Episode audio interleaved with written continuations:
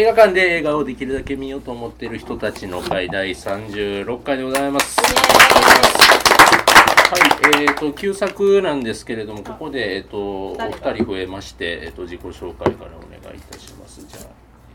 あ、はい、リリアンです。はい、デトロイトを見損ねて、2月に風邪をひいてて、インフルエンザじゃなかったんですけど、1週間ぐらい熱を出してたら、いろんなことの予定がずるずるずるっとくるってデトロイトを見損ねてしまいました。残念。でも3ビルボードは昨日見て、もうすごいちょっといろいろ見逃したりした悔しさが紛れるぐらいいい映画だったんですけど、続けてグレイテストショーマンを見てちょっとテンションが下がってくる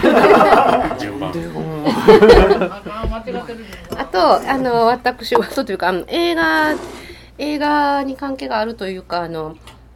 ハレントの映画を何年か前に見たんですけど、そうアンナ・ハレントって言ったそれ言う人たまにいてアホやなと思ったのにそれでね、今日来てらっしゃらないけどパンダさんと一緒に読書会をしようということで、ハンナ・アレントの人間の条件を一章ずつ6ヶ月かけて読むっていうのの最終回をやってきて、で本だけ読んでたんだけど、ものすごく分からなくって、で解説本みたいなやつがあってね、NHK の講座もやってた人なんですけど、でそれを読んでまあなんとか読み終えたんですけど、それのね後書きがね、こんな分厚い解説本で学校の講義をまとめたみたいで、分かりやすく丁寧に淡々と、先生らしくやってたのに、最後に5ページぐらいついてた後書きがなんか本当にこの人が書いたんって思うような、すごいボロカスっていうかハンナ・アレントの映画の話で、あれを見てね、ハンナ・アレントをなんかこう共感したとか言ってるのはすごいアホちゃうかみたいなことを書いててこんななんかハンナ・アレントみたいな、もうアンチヒューマニズムの思想家のことをあの映画を見て素晴らしい人やとか思ってる、感動してるアホとは話ができひんみたいなもうすごいボロカスに書かれてて、全編その調子で書いててくれたらもっと分かりやすかったのにと思って、それを読んですごくもう一回その映画見てみようという気持ちになりました。はい、映画はいろんなところでいい映画見とくと後々いろんなことで楽しめるからいいと思います。よろしくお願いします。リクです。最近来たら忙しいっていう話しかしてないんですけど忙しくてですね、全然こう文化的なものに触れておらずにですね、なんかあれですね、羽生結弦はやっぱりすごいなって人並みに思っている今日この頃なんですけど、ソニックのヘッドライナーが発表されましたけどああそうだったんですかっていう、そうですか。カーリングの藤沢さんカーリングの藤沢さんは結構いいですねいやでも本当にね、なかなかね、オリンピック前に休んで、オリンピックでやりますって言ってほんまに金取る人ってなかなかいないんですよ。今までそれでなんかね、なんか4位とか5位とかなって、なんか帰ってからぶったたかれてるみたいなかわいそうな人たちいっぱい見てたんで、すげえなゆずるはって言う、すいません私の隣のゆずるは神社のおかげです私は何もしないすいませんっていう世間話で、はい、僕なんとか南海岸が1回閉まる前に1回来たいなっていうふうに、そんなことを今京都南海岸ですね、九条でいいです九条、だから当時のすごいそうですね、デラックスもありますねそうね純装デラックス当時でラックスストリップもありますね。でもね、あそこ高いんですよ6000円高いですよねまだ現役でやってるんですよ。スーポンがもらえたりするというそうだ大阪の九条のストリップはもう潰れてたと思うさあ、そんなストリップ情報の話をリクさんにね、推薦していただきました、はい、今回、旧作はブレードランナーファイナルカットと、まず推薦コメントをぜひお願いいたします。たします。はい。はい。まあ歴史7回というか SF 映画史上に残るというか、多分それ以降の近未来のイメージっていうのはもう完全にこのブレードランに規定されてしまっていて、なんかもうそれ以外のバリエーションが今のところ出てないんじゃないかっていうぐらいの、まあビジュアル的にはすごい、影響を与えている映画なんですけども、これはこの映画を僕は一応なんかオタクとか SF ファンとかそんなことを言っていながらまともに見たことが一回もなかったのでっていうことでちょっとぜひちゃんと見たいなということで、なるほど、はい、今回ちゃんと見てみたいなということで、ちゃんとさっき見終わってきました。さっきニュートラルで見たてこやまやりました。はいさっき電源を忘れてましたよ、はい。こちらご覧になってきた方どれぐらいいらっしゃいますかということで、よくいいかなじゃあよかったよという方、という方、やっぱしもっと前のバージョンが好きです。ああ、なるほどですね。バージョンの話はまた避けれないところなんですね、やっぱりね。ちょっとそのバージョンの話が出たところでもう今のうちに突っ込んでしまっておきたいんですけど、僕の一番初めて見たブレードランナーは実はビデオで80年代後半に見ているんですけど、だから多分 VHS ですで見てるんですよ。でその時僕の記憶だと、これネタバレしても大丈夫ですね、ラストでドアを閉めた後、デッカードとレイチェルが車で走っていくところにさらにナレーションがかぶさるというのを見た記憶があるんですけど、このバージョンはオリジナルですか？一番最初にやってる裁判、いやとかそれがじゃなくて、最初はナレーションが全編やってたんです。ナレーションだと思ってあ、入ってた。要するにデッカードがなんだ、今日も3制御だ、そうなのでこんな日は出たくねえなみたいな、要するにいわゆるハ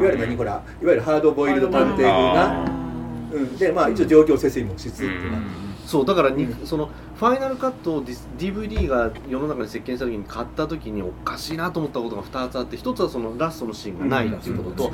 この雨が三星雨ってなぜ俺は分かったんだろうっていうのが、だからその説明ないですよね。あと今もらってきたんだけど、これ出てきましたよね。おまさんなかったよね、最初なかった。ユニコーンですよ。夢で出てこない。どうも最初もない、撮ってはいたらしいんだけど、結局編集段階で切ったみたいなんです。折り紙もないんでしたっけ、最後に。折り紙はあるんです。だから逆に唐突だったんです。なんでこの折り紙の意味が全く分からない。別の他のものでもいいのに、なぜユニコーンなのかっていうのが分かんないかった。しかもなんでこれ入れたかというと、後で要するにお話の設定に矛盾が生じたんです。まあこれもまた後で言いますけど。ファイナルカットしか見てないです。ファイナルカットではだからそれは一応だからセリフを書き換えて直してますけど。ファイナルカットしかご覧になってらっしゃらない方の感想でお聞きしたのが、だからレイチェルとあの二人は要するにどこへ向かおうとしているのかみたいなのって分かりにくなかったですかっていう質問なんですけど、デッカードの行動の意味はどう伝わりましたかっていうのをすごい聞きたいんですよ。僕はその後を答え合わせ見ちゃってるバージョンだったから、あれを初見で見るとどう思うんだろうっていうのすごく興味があるんですけど、どうでしょう。僕ね、前にブレードランナーなんかでは見たんですよ、はい、そのテレビ界のと同じものかもしれないし、 DVD でなんかで見たんですけど、どうですか。で、まあ、ちょっとだいぶ忘れてて、今回ファイナルカットは新海地でね、2本立てでやってて見に行ったんですけど、2本立てで見た。はい、偉い。こんだけ分かりにくかったっけってあれって思ったのは印象的でした、今回。いや、本当ナレーションないと何ついていけないよ、ね、デッカードが何考えても全く分かんない確かに分かんない、分かりづらいっていうのは感じましたね、今回。確かに。でも僕は子供の頃に一回見てるんですよ、多分テレビで、多分ほんまに子供の頃、小学生とかぐらいの時に見てて、で多分同じ、まあバージョンは全然ファイナルカットじゃないやつなんで見てはいるんですけど、もうほぼ忘れてたんで、もうほぼファイナルカットのしか見てない気持ちで、でもあんまりその最後どこ行ったわってってあんまり考えなかったかなっていう、うん、ところがだからそういう疑問すらあんまり、うん、主人公退場幕っていう淡々とそうだなっていう感じだ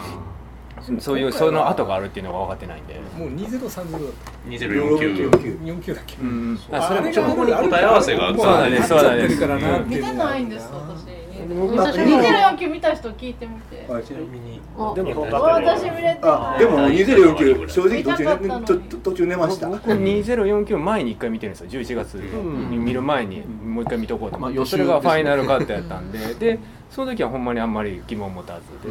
で2049見て今回またもう一回見てるんで、でやっぱりその最後のその後の行動とかっていうのがつながってくるっていうか、うん、一応、うん、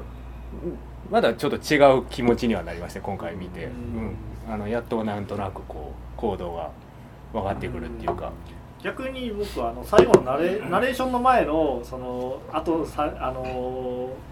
まあ別にネタバレいいんですけど、うん、レイチェルを逃がすじゃないですかガフがっていうくだりが分かんなかったですよナレーションが多分なかったせいかなんかよく分かんなかったんですよなんかそこだから探しに行ってこう引き返してレイチェルが生きててよかったって思っているっていうことのシーンのことが全然分からなくて当時でその後に解説とかを読んであそういうことかって思ったっていうのはありましたね、今さっき見てきたんですけどあれガフレイチェル逃がしてましたっけそうだから生かしてるんですよ、うんうん、いや本来はあそこ捕まえなきゃなんですよ、うん、捕まえなきゃいけない、うん、要するにブレードな、仕事って要するに逃亡レプリカントを捕まえるのが任務だから、うんうん、だからなぜレイチェルだけ逃がすレイチェルがレプリカント分かったのに、うん、なんで見逃したのっていう、うんうんあそこちゃんと僕見れてないんですよなんかいやでもナレーションなかったあれ本当そうだもん説明ないと分かんないですよねユニコーンの折り紙結局知ってるけど見逃してあげたよっていう無言のメッセージっていうだけどあれなぜユニコーンをちゃんと分かってるんやっていう問題も出てくるんですよ夢の中のユニコーンやのになんであいつは知ってるんやっていうところでもう一個の問題が出てくるんですねでそこでデッカードもレプリカントねその問題ですねもう出てくるっていうそれがほんまにそうなんですよこちら僕持ってるのはメイキングオブブラインドアンガーって90年代からする本なんですけどこれがねかなり疑問に答えてて、うん、まずね本当にブレードランナーってすごい右翼的曲折してて実はリドリー・スコットってね参加するのギリギリまで参加してるんですよ、うん、でしかも当時リドリー・スコットは本当に新進系のイギリス系監督で現場とはむちゃくちゃも対立して、うんうんさっきもちょっと話したけど、例えば一応セット見てくださいって見に行ってで、最初の一歩としてはなかなかだねみたいに帰ってって、うん、待てよ、俺マスターピース作ったんそうかなんじゃん、お前って言ってで、もうそれからもう撮影終わるまでもうとにかく関係がもう現場とはギスギスして仲悪かった、ずっと仲悪いままそうで、なんかどうやらこの本によると撮影終わったままちゃんと編集とかも関わらずに帰っちゃったらしい次の仕事行っちゃったみたいなうんでほら例の最後のね車で逃げていくとこねあれはリドリー・スコット全然関係ないんですけど全然知らないんですよ全然知らないんですよ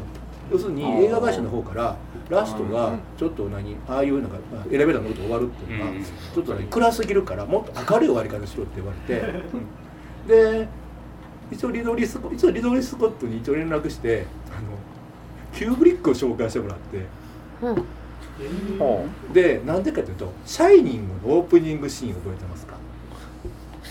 オープニングってどんなんやったほら要するにほら車でほら雪の中を車がひたすら走ってたいや山の中どんどん走ってたんだけど、うん、あれの空撮シーンを借りてきたんです、うんうん、そううん、だからあれ走ってるの実はビートルなんですよはいっていうか多分見てない人が分かんないですねその最初のバージョン見てない人が全然その記憶はないそう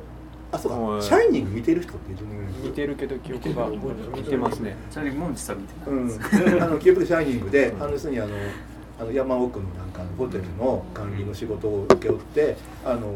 ビートルにどんどん山にどん入って行きなってきてそれを空撮ずっとやってるという、うん、かなり長いシーンなんですけどで多分キューブリックだったらもういっぱい撮ってるに違いないから、うん、使ってないシーンあるはずだということでプロデューサー命令で使ったんですこれ借りてきて、うんうん、でなんかそれで繋いだということらしいです、っていうのが今回の話題のやつには一切使われてないですね。で当時の表とか見てておかしい、みんなおかしいっていうのが、要するにこんなほらこの何こういう何本当にこう。三政府がいう街がに、なんでちょっと行けばあんな大自然広がってるのになんでそっち行かへんのっていうそっか、うん、で多分204件のほらなんかほら、はい、なんかあれなんか難民キャンプ的なもんあったじゃないですか、多分あれはそれのちょっと返答的なもんかなもしれないですよね、そういうだからそういう生活を選んだ人たちもいると、ただオリジナルの方ではなんかあれなんかそうあんなとこにねゴミゴミしたとこにみんななんか住んでるという設定になっちゃってる、ただあれはなんかリトリー・スコットのイメージにはどうもなかった、何でしたっけ、リトリー・スコットは認めてるんでしたっけ、どっちがどっちでしたっけ、レプリカントって認めてるのはリトリー・スコットがレプリカント説を取ってる、そうじゃあ要するにね脚本とってほら最初にねなんかセリフでなんかレプリが6匹のレプリが統合したっていう、でもそれ計算すると合わないの。で、それが単純ミスなのか意図的なのか、それがまず分かんないです、数の問題で、それをだから気がついたレドリーがで、そのちなみに料理スコットは原作ではないんですけどらしいんですけどあ、そうかデッカードもレプリなんだと、これは素晴らしいって言ってそれで進めちゃったんだけど、でもそうだと思ってなんかその後だからそのあれですね、これを出すことで、実際本当レプリなんだよと、要するに模造記憶なんだよ彼も持ってる、それやるとテーマ的なズレって起きませんかみたいな、すごい。だからこの本もなんかリドリー・スコット本人にインタビューしてる本じゃないんで、でそれが本人がどこまで意識してるかわからないんですけれど、で皆さん見たファイナルカットではそこの6人というとこを吹き替えて5人にしてます。5匹言ってた気がする。なんか計算合ってなくないと。そう最初は合ってなかったんです。合わせたんだ。そういうことか。ファイナルカットは誰がどう編集したっていうかどういう経緯でできたものなんですか。それはたまには僕も喋ろうって、ディレクターズカットっていうのがあって、でそれをリファインしたのがファイナルカットってことなんで、基本的にリドリー・スコットが監修してるっていう。リファインっていうのはその画質であるとかその技術的な面でのリファインをしたという意味なんですか。もう一回ハサミが入ったという。ただシーンの追加は多分何も言ってなかったと思いますね。ただちょっと数のあたりがね今どうなんかなと思ったんですけど。なんか冒頭のシーンでね、新しいロスのゴミゴミした街の中でなんか石油生成所みたいな、なんか火が上がってるのがあるじゃないですか、すげえなんか昔の CG っぽいなって思いながら見てたんですけどなんかあれ足されたんかなひょっとしてとか思いながら見てたんですけど、わかんないなシーンはわかりますよ、いやまあこれもこの例の各自のシーンが出るけど、これもねなんかね意見がその辺の証言が割れてて最初からあったよっていう人がいやあれは後で撮ったっていう説もあれもあって、で多分だから2回撮ったんだろうということなんだけど、でもねちょっとバージョンローソンなんかなんかあとは有名なほら2つで十分ですと2つって何ですか、いやそれは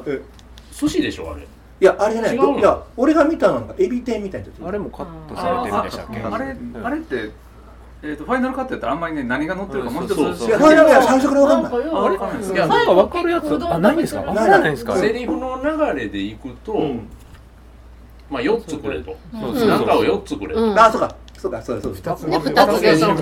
分ですよ、いや4つだ4つだ分かってくださいよ、寿司やったら2巻単位で来るじゃないですか、私もそういうことかな、量的な問題じゃなきゃお客さん1ネタ2巻でまず食べなはれっていうことやったらもう全然取るんちゃうかなと思って、うどんみたいな、私なんか実はちょっとはっきりなんかソース言われたら困るんですけど、ネットで見かけて記事で当時のなんかそのスチール写真というかキャプチャー画面があって、であれなんか丼物丼物で、でなんか汚いなんか魚かエビか揚げてみたいな天丼みたいなのも出てるんですね。でなんか上になんかそういう魚介類になんか汚いやつが乗っかってて、でなんかそれがなんか2本か4本かみたいな、エビ天の数みたいな。そうです。エビ天とかうどんって言ってるんですよ。そう最初アンドヌードルと言ってるから。なんでうどんではないという、うどんは後から食べてるから、でその謎の食べ物がその見たらなんか期待してたよりすごいまずそうでしょでしかもなんかほらなんかほら割り箸をこうやってですね、まあなんかこうね私単純になんかよくあるじゃないですか、なんか普通にお店に行って2つとか言ってお店の人が多いですよとか言われるでも女友達とかと行くとそう女子やから食べへんやろみたいに言われて、でじゃあ食べるんです私たちそうじゃあ1個でいいですよってやっぱ足りひんやんとかよくあんねんけど、そういうことかなとだから最初ぐらいしか思わなかった。2玉でもだからあとでスタートのパトカーに乗るとヌードル食ってるんだよね。だからヌードルしか食ってねえよな。でヌードルとなんかうどんの頭やった。いやヌードルはヌードルで、ヌードルとなんかが寿司とヌードル寿司セットみたいなやつかなと思った。私なんかおかずかなんかまんじゅうな、私の頭の中では肉まんだったんですけど豚まん。まずそうな丼もんなんですね。でもなんかうどんが食べたくなる。でもこれカップヌードルが最後のこうキャストっていうか見たらなんか寿司マスターって書いてるんですよ。寿司マスターって書いてある。そうそうだからその寿司やなおじさんやっぱり。いやなんかてへんやろ。この適当にっていうのが今のさ回る寿司やったらうどんあるけど、あの頃の寿司屋にうどんはなかったの。でも屋台やからやってるんでしょうね、いろんな。でもなんか私なんかその日本語喋ってはるけど中国っぽい感じの屋台だから、なんかこう餃子と思って4つ頼んだら肉まんが4つ出てくるとかそういう話かなと思ったんで、あと最初ね豚まんバオズだろうと思って、そうでもそこからねもう分かんないから、もうその後はなんかもうイメージビデオのようにダハッと分かんないまま見てた。まあちなみに今のそのエビ天みたいなよく分からん天ぷらが4つみたいな話は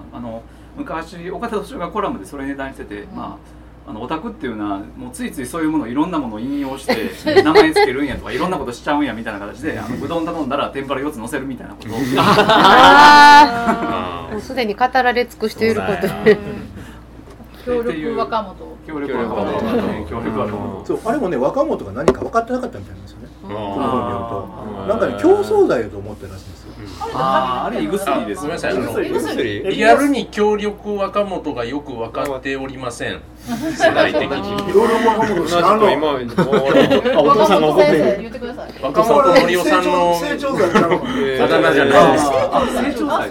病院の胃薬じゃなくて成長剤。そうなんや。病院というかあれですね。だからエビオス状に近い。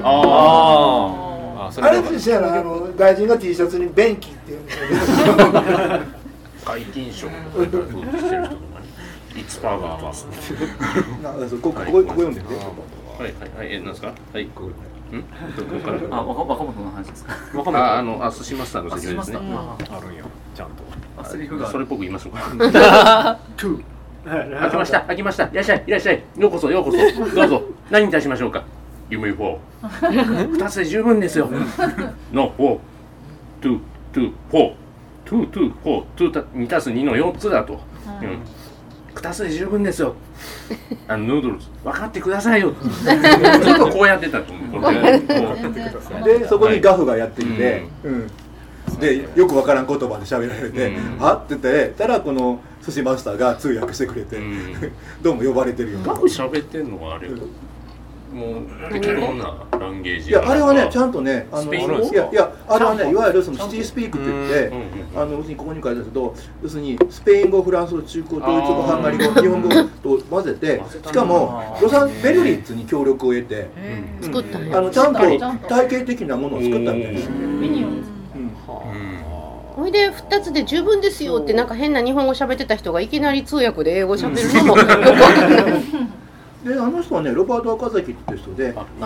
結構その50年代ぐらいにアメリカとかそういういわゆるだからこうアジア人のスパイとかそういうのをやってますね。スパイこんな感じなのね。2階の日本人みたいな。しかし俺そこでそんな引っ張っていいですか？確かにだ、偉いこと全然確信にいってないそうだってもうこの後何も分からへんもんいまいち乗れなかったっていう方はその話し運びについていけないみたいな感じだったんでしょうか？それとも僕も若干そうだったんですけどデッカードの謎解きの過程がうまくこう入ってこないっていう風だったらどうだったでしょうか？単純に見づらい。はい、でかい言ってしまった。クライマックスの対決シーンがあれこんなにアクション分かりにくかったっけっていうふうに思っちゃいました。うん。いやでも今時の映画に比べたら全然今時やったら あれよりもっと暗くてもっとハイスピードでわけが分からんっていう。アベンジャーズみたいな。もうそうそうアベンジャーズとかね。星見クリームでも大概暗かったですから最初にほら始末するなんかほらあの踊り子さんを騙して、うんうん、でまず警察官が丸腰に逃げる女を背後からちょっと何事っていう、結構でもあれはだから人間じゃないですから、でしかもあれねあそこ撃たれる人とことあの13番は別の人なんですよね、あのスタントなんですよ、でそれはね結構わかるんであれ人は変わってるやんちょっとじゃあ誰ってなるっていう5社に見えるあと捜査に一人で行くっていうのもちょっと、まあ一応まあガフと二人組のはずなんだけど、でこれね実はこれもねカットされててその前にデッカードが呼ばれる前にほら冒頭ちょっとだけあれでしょあれ入ってたあれファイナルカット入ったっけなんかほらほ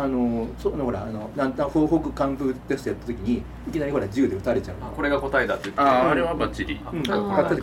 ホールデンっていうそういう前任者がいて、でそのデッカードがその前任者がその何こうこんなこういうふうになんか冷凍睡眠みたいな感じで保存されてそこにあってなんかその事情を聞きに行くっていうシーンがあったんですよ。これもあんまりカットされててこれはないっすもんね。でもしかしたらその辺でもうちょっとその辺の詳しい実はデッカードっていうのはもともとどういう人なのかみたいな説明があったのかもしれない。撃たれるシーンでずっと思ってたのは、すごいビニールの服じゃないですか、でずっと雨じゃないですか、漏れんのやろなってずっと思っ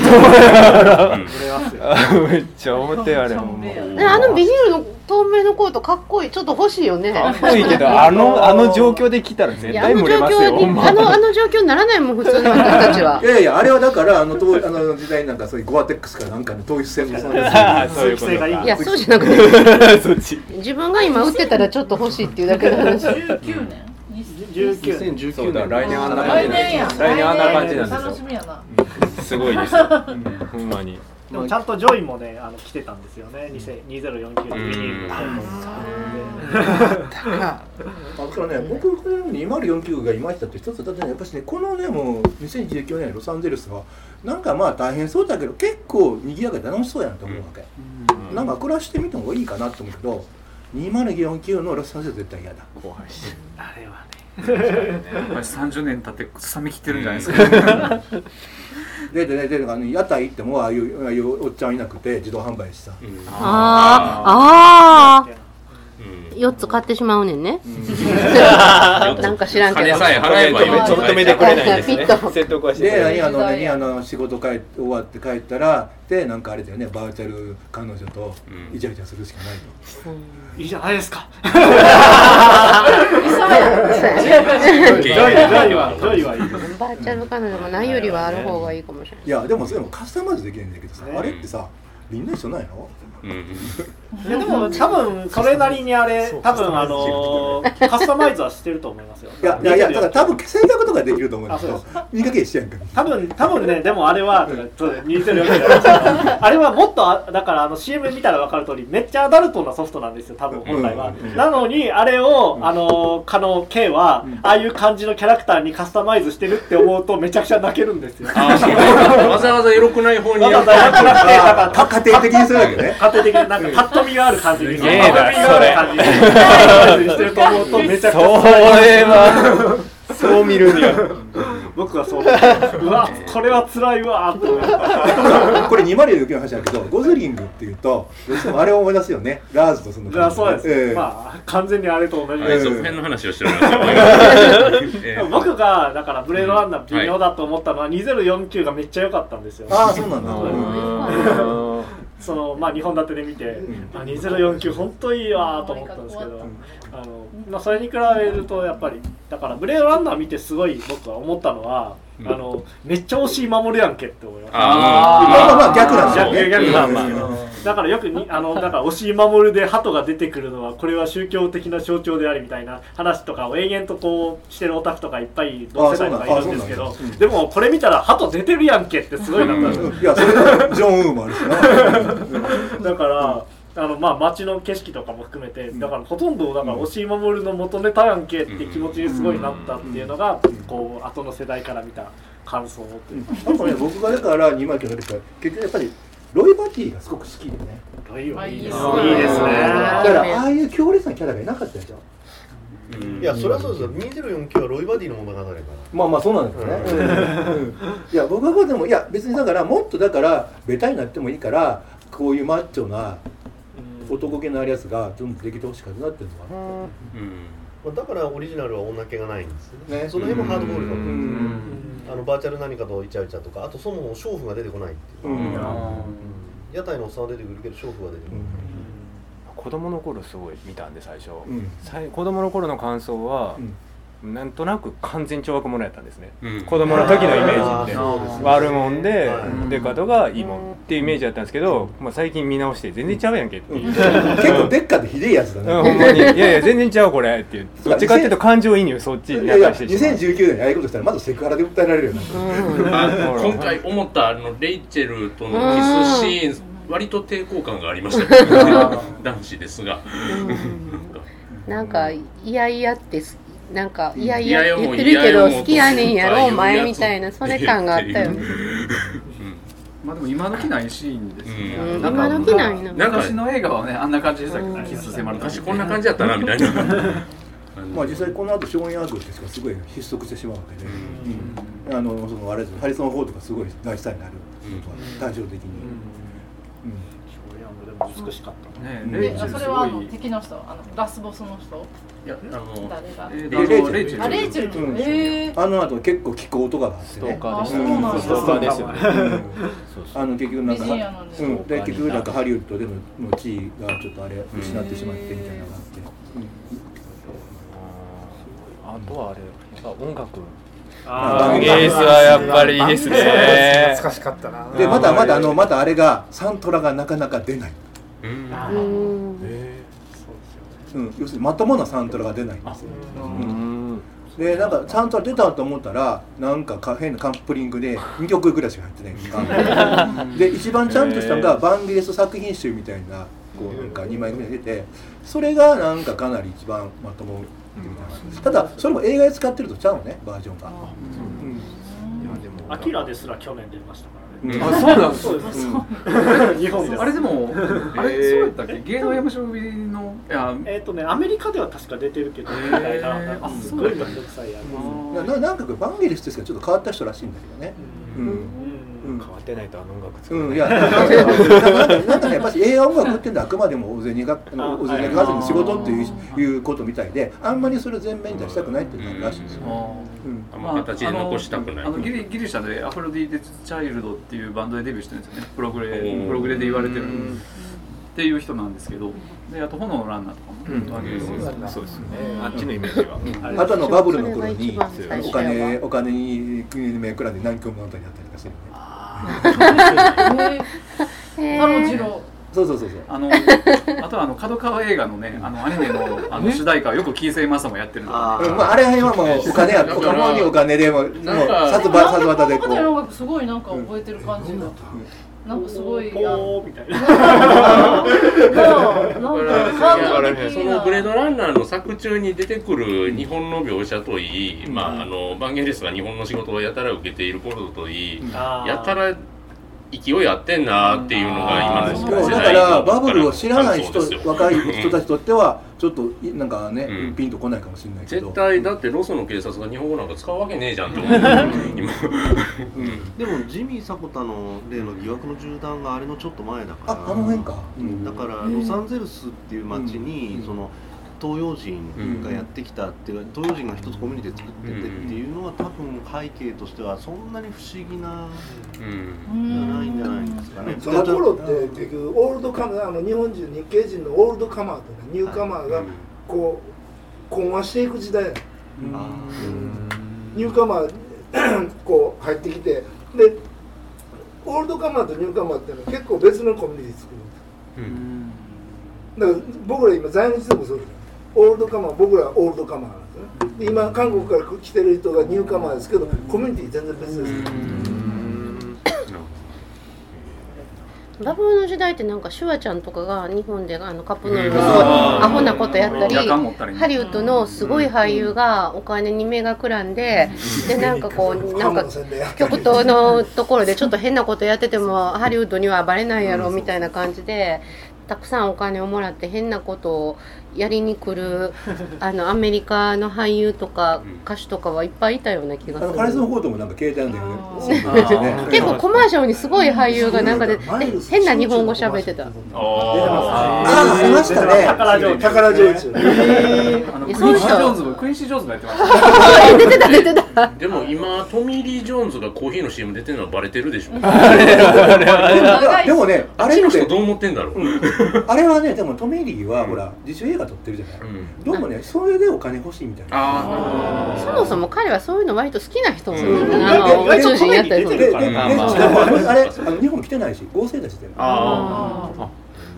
最近でもなんか思わぬみんながでもガイタレ CM 減りましたね、確かに。日本のパワーが、ジャパンマネーがお金がないから、それこそヒュージャックマンとかあんだけ日本好きなんだから、日本の CM 出たらいいと思いながらほんまやねヤクルトはほらまたあんなバカなこと書く記事に当たっちゃうからサービスする方向がずれてるみたいなこと書く方がいるから、なんかディオールの CM かなんかにナタリー・ポートマン出てませんでしたっけ？あれがワールドワイドなんですかね。向こうの CM そのままにおる。ああ、そうですね。若本はなんか活動したんですかね。映画にその映画にぜひ使ってください。いや全然知らなかった。全然知らなくて、なんか中途半端になんか日本のなんか多分写真集みたいに見て、あこれ面白いみたいで使ったみたいな。たまたまそれでなんか面白誤植で思い出したんですけど、確かなんか英語圏の新聞記事がなんか他国の新聞っていう記事で、で普通のイラストが入っているところに他国の新聞のこういうなんかのテロップっていうかなんかねこう大の文字をこうボンボンボンでタイムズとかこうデイリーメールとかそういうのをで、それで日本の新聞のとこにボラギノール S って書いてあるすげえそんな感じ、ね、だからこれかっこいいから多分これだろうっていうことがあってすごい。まあ、ディスプレイの画面を見るとやっぱり古いなと思う、やっぱり今のディスプレイと全然違うから、だからそれは来年やったらまああれは当時の技術的なだけあれが精一杯だっていうそうそこは考えられへんかったんかとかまああと通信機器のパーソナライズが全く進んでない、あこの辺が想像力の限界だったんだろうな。パソコンのズームアップのたびに一台やな。でも結局出てくるのがなんかビーってインスタント何番から何番みたいなやつでも入力は音声なんだね。だからやっぱり想像力がいろんな方向に行ってたもんだからまあそこまでまあそれ言うとやっぱ2001年うちのたちの凄さっていうのがいや例えば2001年最初見た時にほら飯食いながらなんかニュース見る時に見てるあれ縦型っていうのが当時不思議だったんですよ。ディスプレイほらニュース見るシーンあるじゃないですか、飯ご飯食べるでもこれのスマホとかタブレット縦だよね。ああ縦長ね。そうそういう意味でね。映画のスクリーンとかじゃなくて縦長になってるという。ちなみにねあの頃ってあんな CG とかないからどうやってたか知ってますか？いっぱいほら宇宙船の中にモニターいっぱいあるんですか？どうやってしてますか？あれ全部手書きのアニメでがいて後ろからあれですよ、投射してるんですよ。そうなんです。気が狂いそうや。2001年 の撮影の話聞くと本当に気が狂います。コンステーションなら走るでしょ、ずーっとこうそこで走ってんねんけど、まあずーっとこうなってるわけじゃないですか、あれどうなる。いやあれはだからでかいなんかその観覧みたいなのを作って、でカメラを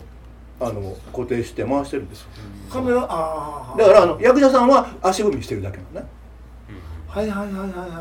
なるほど。結局本当に回ってるんですね。いや今だったら普通に CG で作っちゃうんだけど、まあまあ、もうすごい力技でやってるんですよ。すごい。ダグラス・トランブルがもう一職人として特撮やるのは嫌やって、それからずっと監督しかやらなくなったっていうのが2001年うちの旅です。相当もう自分でやるのは嫌や。もうと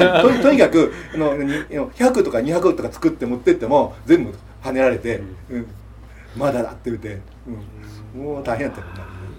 CG ってどれぐらいからこうやりだしたんだろうな。作品ですかね。個人的にはトロンですね。トロン。あれがかなりエポックメイキングだった気がする。ブレードランナーも技術的にはもちろんあれなんですけど、当時出た中古真二さんのその超 SF のムックを見ると。マットが要するに背景にものすごい精密な絵を描いてそれっぽく見せる技術っていうのはブレードランナーはかなり画期的なぐらい美しかったね。例えばデッカードが落っこちそうになるそのラストシーンのね、その背景あれは絵なんですよ。それからロサンゼルスの街並みはもちろんトロンはほんでもほんますごい見た時、最初見た時びっくりしたよね。あれが多分 CG がなんていうのかな、こうすごい技術でしょっていうふうに前面に押し出した作品としてはかなり早い時期だと思うんですけどね。僕はね、黒沢映画出た時、出たんですよ。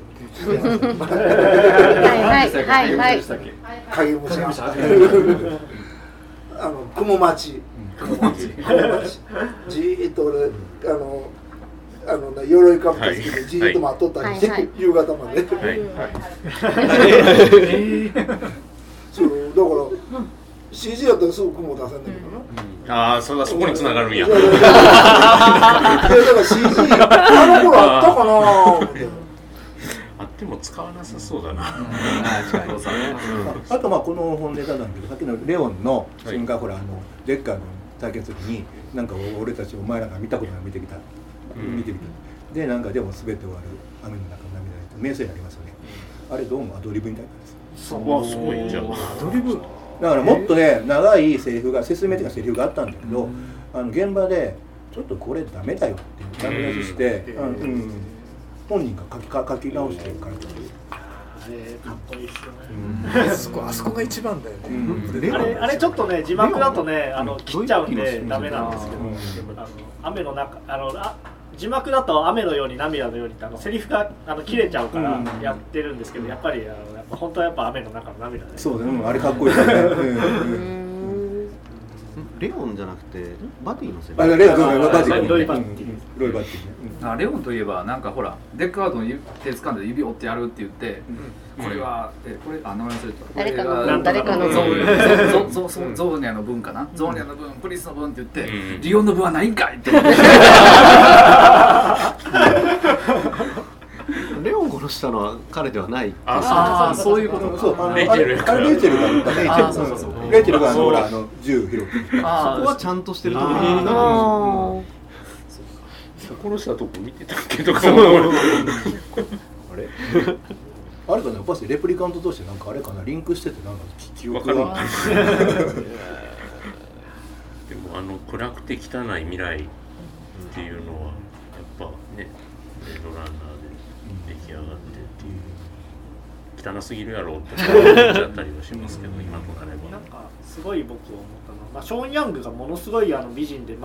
ゲルマン系っぽいすごい顔なんですよね。でなんかすごい思ったのは、だからちょうど世紀末のウィーンの感じというか、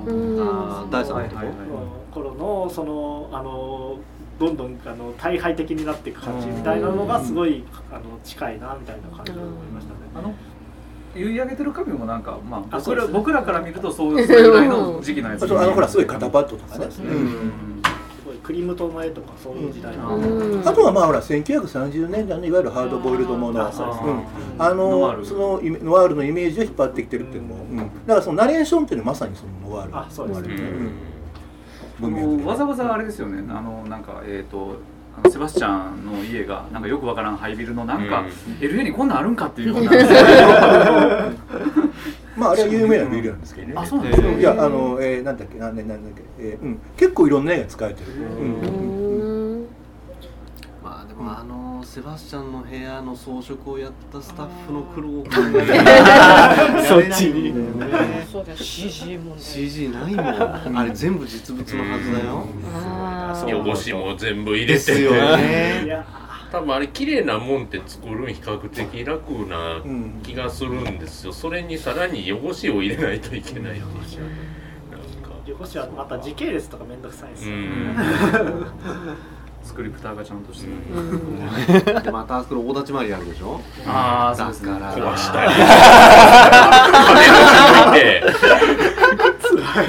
壁ぶち抜いて後に NG 出された日にはちょっと1個前のシーンを考えられてダリルのハンナがほらエアブラシでメイクするんですよ。あれ僕ら男は自分でメイクしないから、わけで、あれ女の人を見るとどうやってあんなことやったのってことになるみたいですね。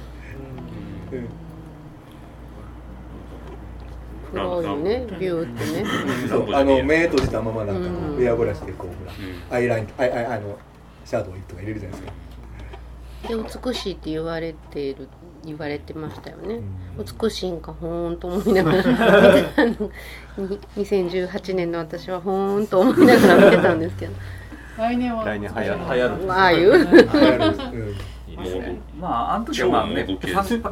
クとかそういう全体的な日焼け止めかなみたいなそういうところあれはね、でもあれダリル・ハンナ本人の発案らしくてね、なんかオーディションの時からわざとああいう派手なメイクで出ていってそれ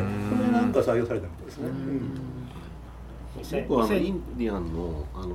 いの衣装みたいなものを意識したメイクなんだろうと勝手に思ってたんですけどね。戦闘するよこれは。今から戦うぞっていう。ダリル・ハンナはああいう新体操アクションで透明刺そうとせんかったら買ってたと思うんですよ。すごい隙ができてる。大体これで後か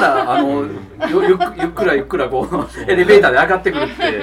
だからなんでお前最初から笑えへんっていう。でみんなロボットレプリカント、まあ、人造人間なのにこう非効率な動きやっぱり4歳児ぐらいからそこやあとなんかみんな写真が大好き、美意識を組み込まれてたんでしょ、だってほらデッカーの部屋もなんか変でしょ、なんか異常に写真があって、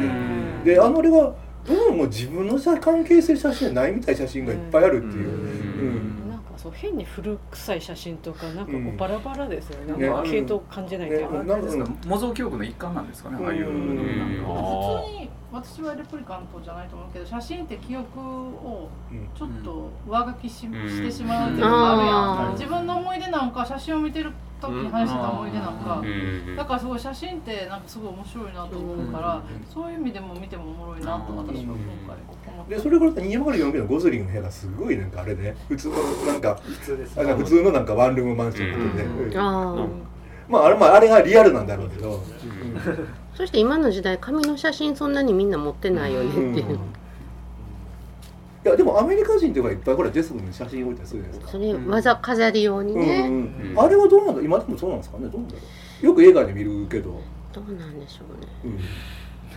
よくねデスクにね、家族の写真とかいっぱい犬とか置くじゃないですか。置いてる世代の人はまだ働いてたら置いてるんじゃないかな。どうなんだろう。職場に写真を置いてる方置いてました一時期。めっちゃ仲良かった。犬猫の家で自分の写真ちゃう。部署の人間で撮ったやつ。ああ集合写真ね。記念写真。ことはいや。たまにおばあちゃんにこんな雑魚にいっぱい写真怖いやつ歴代の友達一つの雑魚にいろんな写真、だからアルバムとかそういう概念なかったら写真がな金持ちのうちだったら肖像画みたいな、ああなるほどね、うん、まあそれは絵ですよね、うん、写真じゃなくて。この時期よく女子高生とか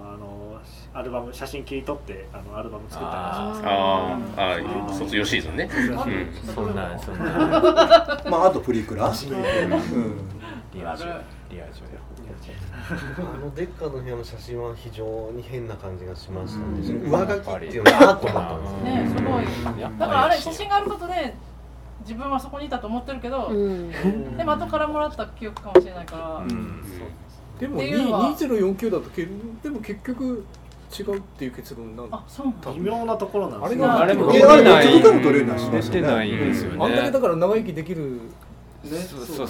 れはそうなんですよね。ただあれはだから繁殖させるためにそういうレプリカントにしたっていう可能性もなくはない。アダムとイブ的にね。そうです。2人がそういう話だった、ね、バージョンがとも言えるけど、でもレイチェルはなくなっちゃったんだ。そうなんですよ、うんうん。でもまあ僕は人間説を取りたいですけど、うん、だからそうするとだからそれまでのずっとそのレプリカント説があれ続編できることによって、ただ少なくとも言えるのはロイ・バッティは人間だと思って救ったんですよ、デッカード、うん、そこはすごく大事なんだな。そうですよね。じゃなかったらあれ救う意味ないですよね、うんうんああそうか、うん、やっと分かったここで分かんねえなあと思ってそれともう一つだからほら鳩の飛ぶシーンが明らかに別撮りっていう、まあ持ってる鳩も本物の鳩かどうかかなり疑うし、いや全然動かない。さっきまで雨がかかってたらいきなり鳩を飛ぶとこ青空だったりさ、変な時になんで鳩を持ってるんだろうと思います。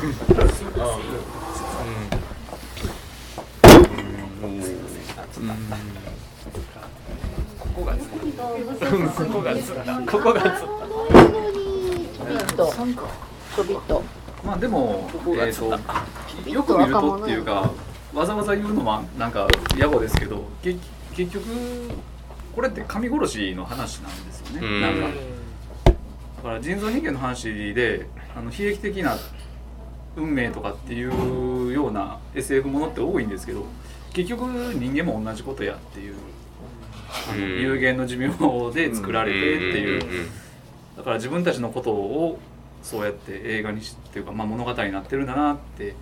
よく見ながら思うんですけど、いや確かにさっきの最初からのセリフがあったバージョンで、最後になんか俺に人間もいつか死ぬんだみたいなこと言って終わったと思ったんですよ、うんうん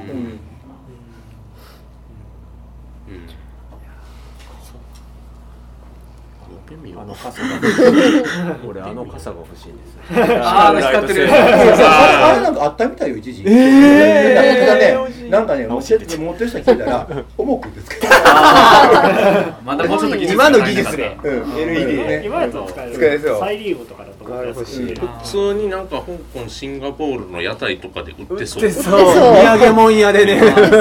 深センとか行ったら。売ってそう。めっちゃ安く売ってそう。いやでもなんかあれショートとかしたら怖い。そうですね。ビレッジヴァンガードでまず売り出しましょう。サイリウムだとね、蛍光で使い捨てで使えるからいいかな。あれは。まあ、なんかうどんの話ばっかりしてましたけど、いろんなバージョンもありましたけど。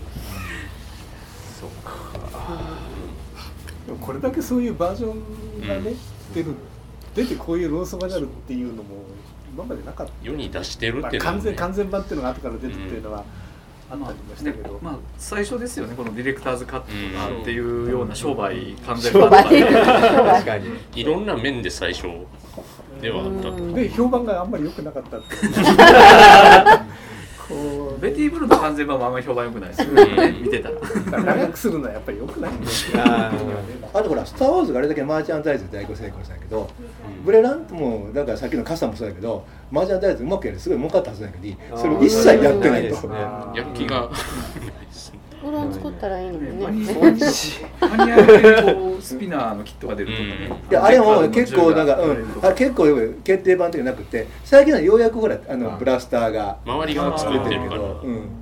あれもね、なんかマニアが作ってて出来がいいからなんか後になって公式のものをお墨付けてっていう。なんかゲームがあるらしいんだよね。あのブレードランナーのテレビゲーム、ビデオゲーム。いや、今なっちゃったと思ったけど。パクったみたいな。3オマージュを捧げた。うん。それ関係ないですけど、安全地帯のデビュー曲のワインレッドの心ってすごいブレードランナーなんですよね。あんまり知らないと思いますけどね。そうなの。世界観ブレードランナーなんですよ。すんげえ変なんですよ。勝手にキスしたり。じゃあそれは怒られる。そのくらい影響があるという。うん、はい、そんな。はい、そんな。好きな人もぜひね、見てほしいです。見てください。ハリソン君が若くて元気です。あ、若い。目がぽっちり。それはすごい、もうずっと思った。若いなと思った。初見見た時はそうだよね。ハリソン・フォードの映画を見るってつもりで見て、でもルドガー・ハウがすごいかっこよかったなーって終わったっていう。で、なんかハリソン・フォードインタビューによると、とにかくもう雨の中の撮影が、夜の雨の中撮影が多くて、本当に嫌だった。いい思い出は全くない。あの人基本やる気が労働力低い。はい、そんなこんなでブレードランナーファイナルカットでございました。